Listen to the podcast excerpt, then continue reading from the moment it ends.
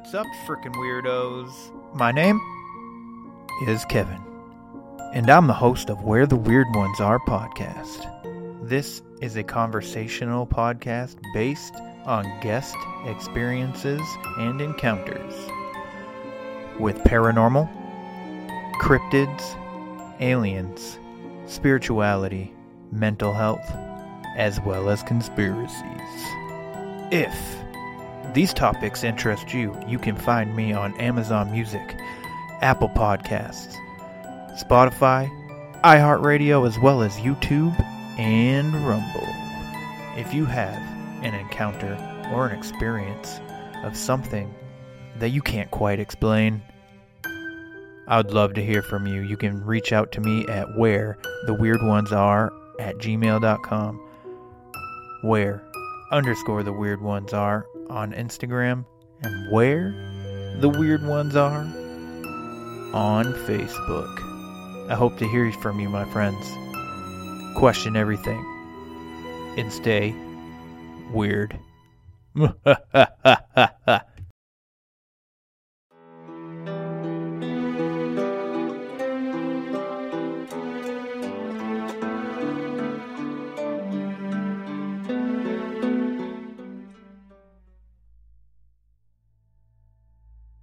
Throughout the years, there have been few who have struck more fear into the hearts and minds of the people of Irdelene than the one who was proclaimed in his time the Lord of Blood. Seregoth was the name he gave himself at the height of his power, but what his name was when he was born, who he was born to, even where he was born, all of these things have been lost. Or perhaps they were purposefully obfuscated by Seregoth himself. After all, the less people knew about him, the more intimidating he could make himself. But I'm getting ahead of myself. This tale begins in the West, in the second millennium of the Second Age.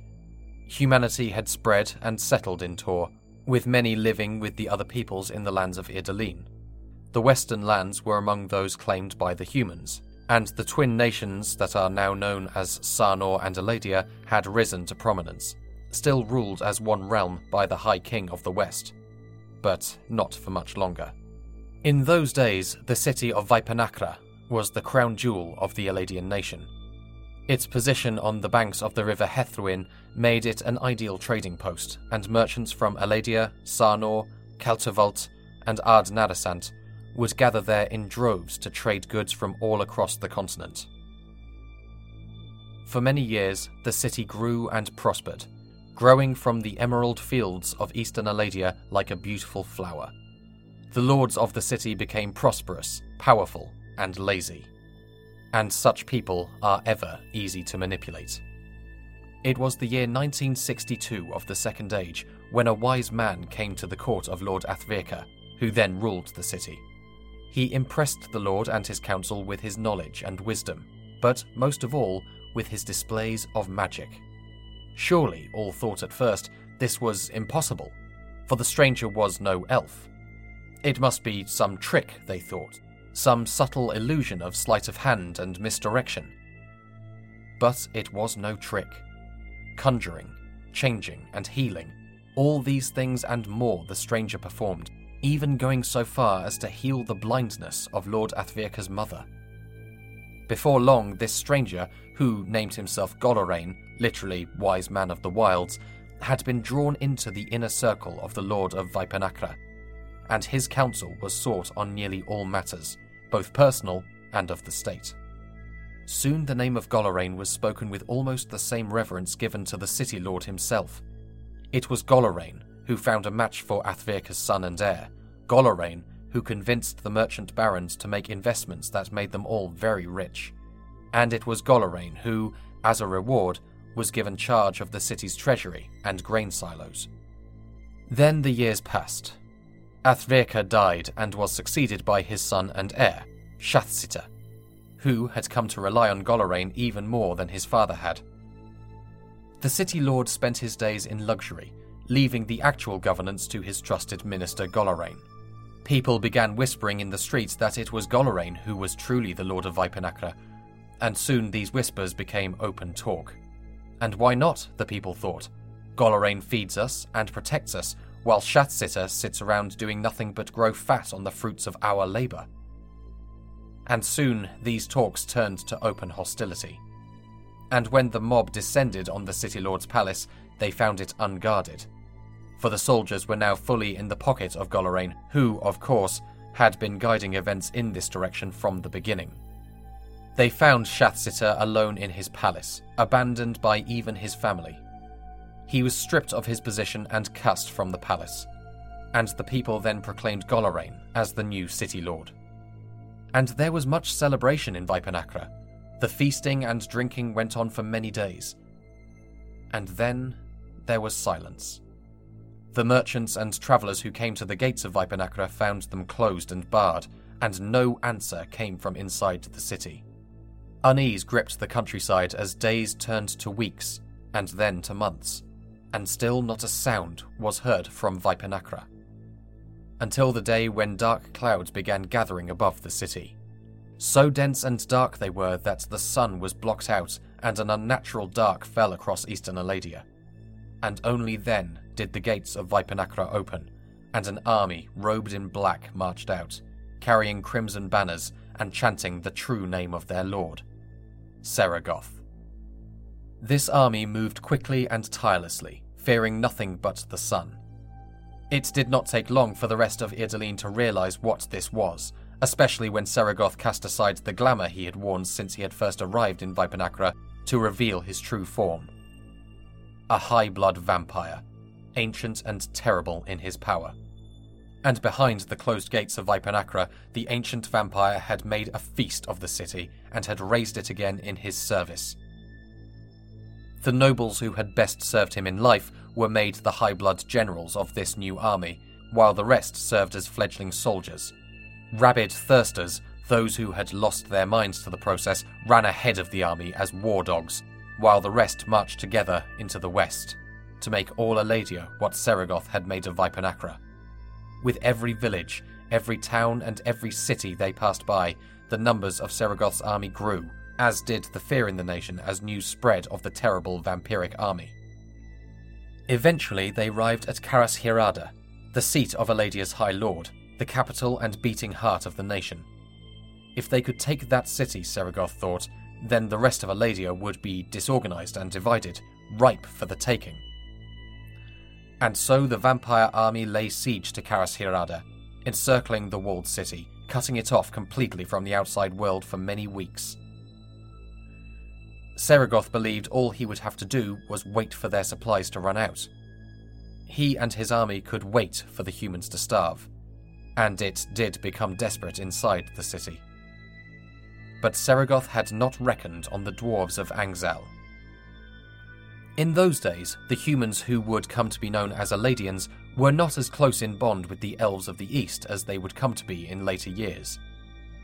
But the dwarves had seen in the new arrived humans kindred spirits who shared their love of building, innovation, and crafting, and there was great friendship between the two peoples.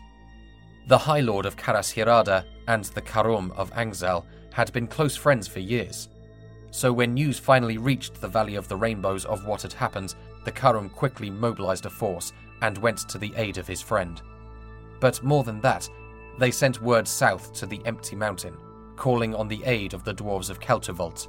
And back then, there was no more formidable fighting force than the Keltu dwarves. Their armor was thick, their weapons honed to the keenest edges, and they were trained and disciplined.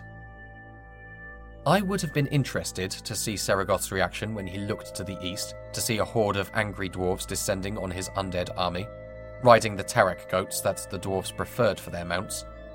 The dwarves fell screaming on the vampire army like the fury of a god, and seeing their allies charging gave the people of the city hope, and so they sallied out from the city to join the dwarves in the fighting.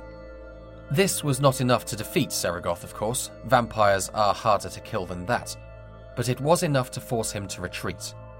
He and his army fled far to the north, abandoning Vipanakra, which was razed by the vengeful humans. The ruins of it still stand to this day and are generally held to be haunted. It was long ago renamed Nishanakra, the City of Night. So the years passed. Centuries, millennia, and a full age of Toor, and the name Seregoth became nothing but a figure of scary stories told in the Westlands with many doubting he had ever really existed. Were such a thing the case. For Seregoth had found a new home in the northern lands of Norbaran. He ever preferred to work his art on humans. Death comes easily to them, and they are far more numerous than the other short lived people. Since humans had first arrived in Norbaran, they had lived the lives of peaceful nomads, travelling the tundra in tribes, following their horse herds. By the middle years of the first millennium of the Third Age, word had reached the other lands of one who called himself the Xiangun, the Lord of Battle, who had unified the tribes under his rule and had built a capital at a place called Barankot. None paid this much mind until the elven mages reached out to the light of Calaborn, the western lighthouse, and found it missing. It was then that the first seeds of fear began to take root in the hearts of the people of Irdalin. And that fear began to sprout when, in the year 1353 of the Third Age, Norbaran closed its borders, allowing no trade or travellers in or out. But nothing happened. At least, not right away. For 200 years, the North was quiet. Then, that quiet was broken as with a war cry that shook the very air a horde of Unakai warriors rode out from Norbaran under a veil of black clouds. This new vampiric army was larger and far more terrible than the one that had come before it. The Unakai warriors of Norbaran were trained from birth in the mounted spear, bow, and sword, and with the taint of vampirism making them faster and stronger, they were almost unstoppable. Within two years, the army had advanced all the way to the disputed lands, leaving a trail of death and destruction in their path. Those who fell under Seregoth's rule were either turned to swell the size of his army or else enslaved to his bidding. When they reached Nan Anhui, however, they were finally stopped by an alliance of Sarnor and Eladia. Though the two nations had separated, they were not yet so fundamentally divided that they would not join together against a common enemy. And with the aid of Cavenvolt and the elves of Pale Harbour, they became a significant stumbling block for the vampire army. It is said that this caused Seregoth great anger, as he had been hoping to push all the way to the south so that he might reach and seize Cavernvault, and so gain possession of their famous machines and engineers, and turn them to making weapons of war for him. But it was not to be. So, with this front established, the vampire army turned east, across the Ekorodrim, into Weisskrag. Seregoth's army were less successful in this advance, frustrated by the dwarves of the Grey Hills and the Orodar elves of the South Downs. South of Ekorodrim, however, the High Bloods generals Brunkiono and Kimile led their forces all the way to the Nara Sea, where the elves of Naralin were hard pressed to hold them back. The reign of Seregoth was finally brought to an end by the Hermit of Eladia, who is better remembered as the Wanderer. He and his companion, Temelin the Urion, by stealth travelled north to Barankot and there confronted Seregoth face to face. By all accounts, the hermit used no weapon in this confrontation. No weapon and no magic. So, how Seregoth was finally laid low, I can't say. But laid low he was, and when the tyrant finally lay dead, his army lost its strength. They were so bound to their master, the highest of them, that when he was killed, they lost their guiding force.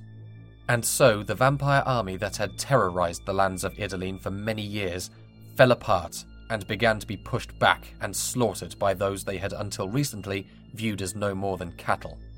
To the north, the Hermit and Temelin found the lighthouse Caliborn shrouded by some strange power that contained the light of the Fae and stopped it reaching the mortal realm. This was why the mages had felt their magic weakening and it was the sword of Temelin that cut this shroud and released the light once again. Vampires would continue to cause problems in Toor, but none ever again reached the height and majesty of Seregoth. He was the highest, the most powerful of them. It is not known why no vampire has ever been as powerful as him, though some theorize that the taint of vampirism has grown weaker through the ages, watered down through its transmission of person to person, and Seregoth was, in fact, far older than any believed, from the days when vampirism first began in Toor.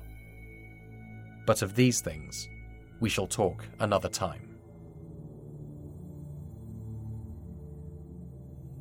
Quest of Ruin is distributed by Scroll and Dagger under a Creative Commons Attribution Non Commercial Sharealike 4.0 international license. Today's episode was written and performed by Gareth Cadogan. For more information, visit scrollanddagger.com.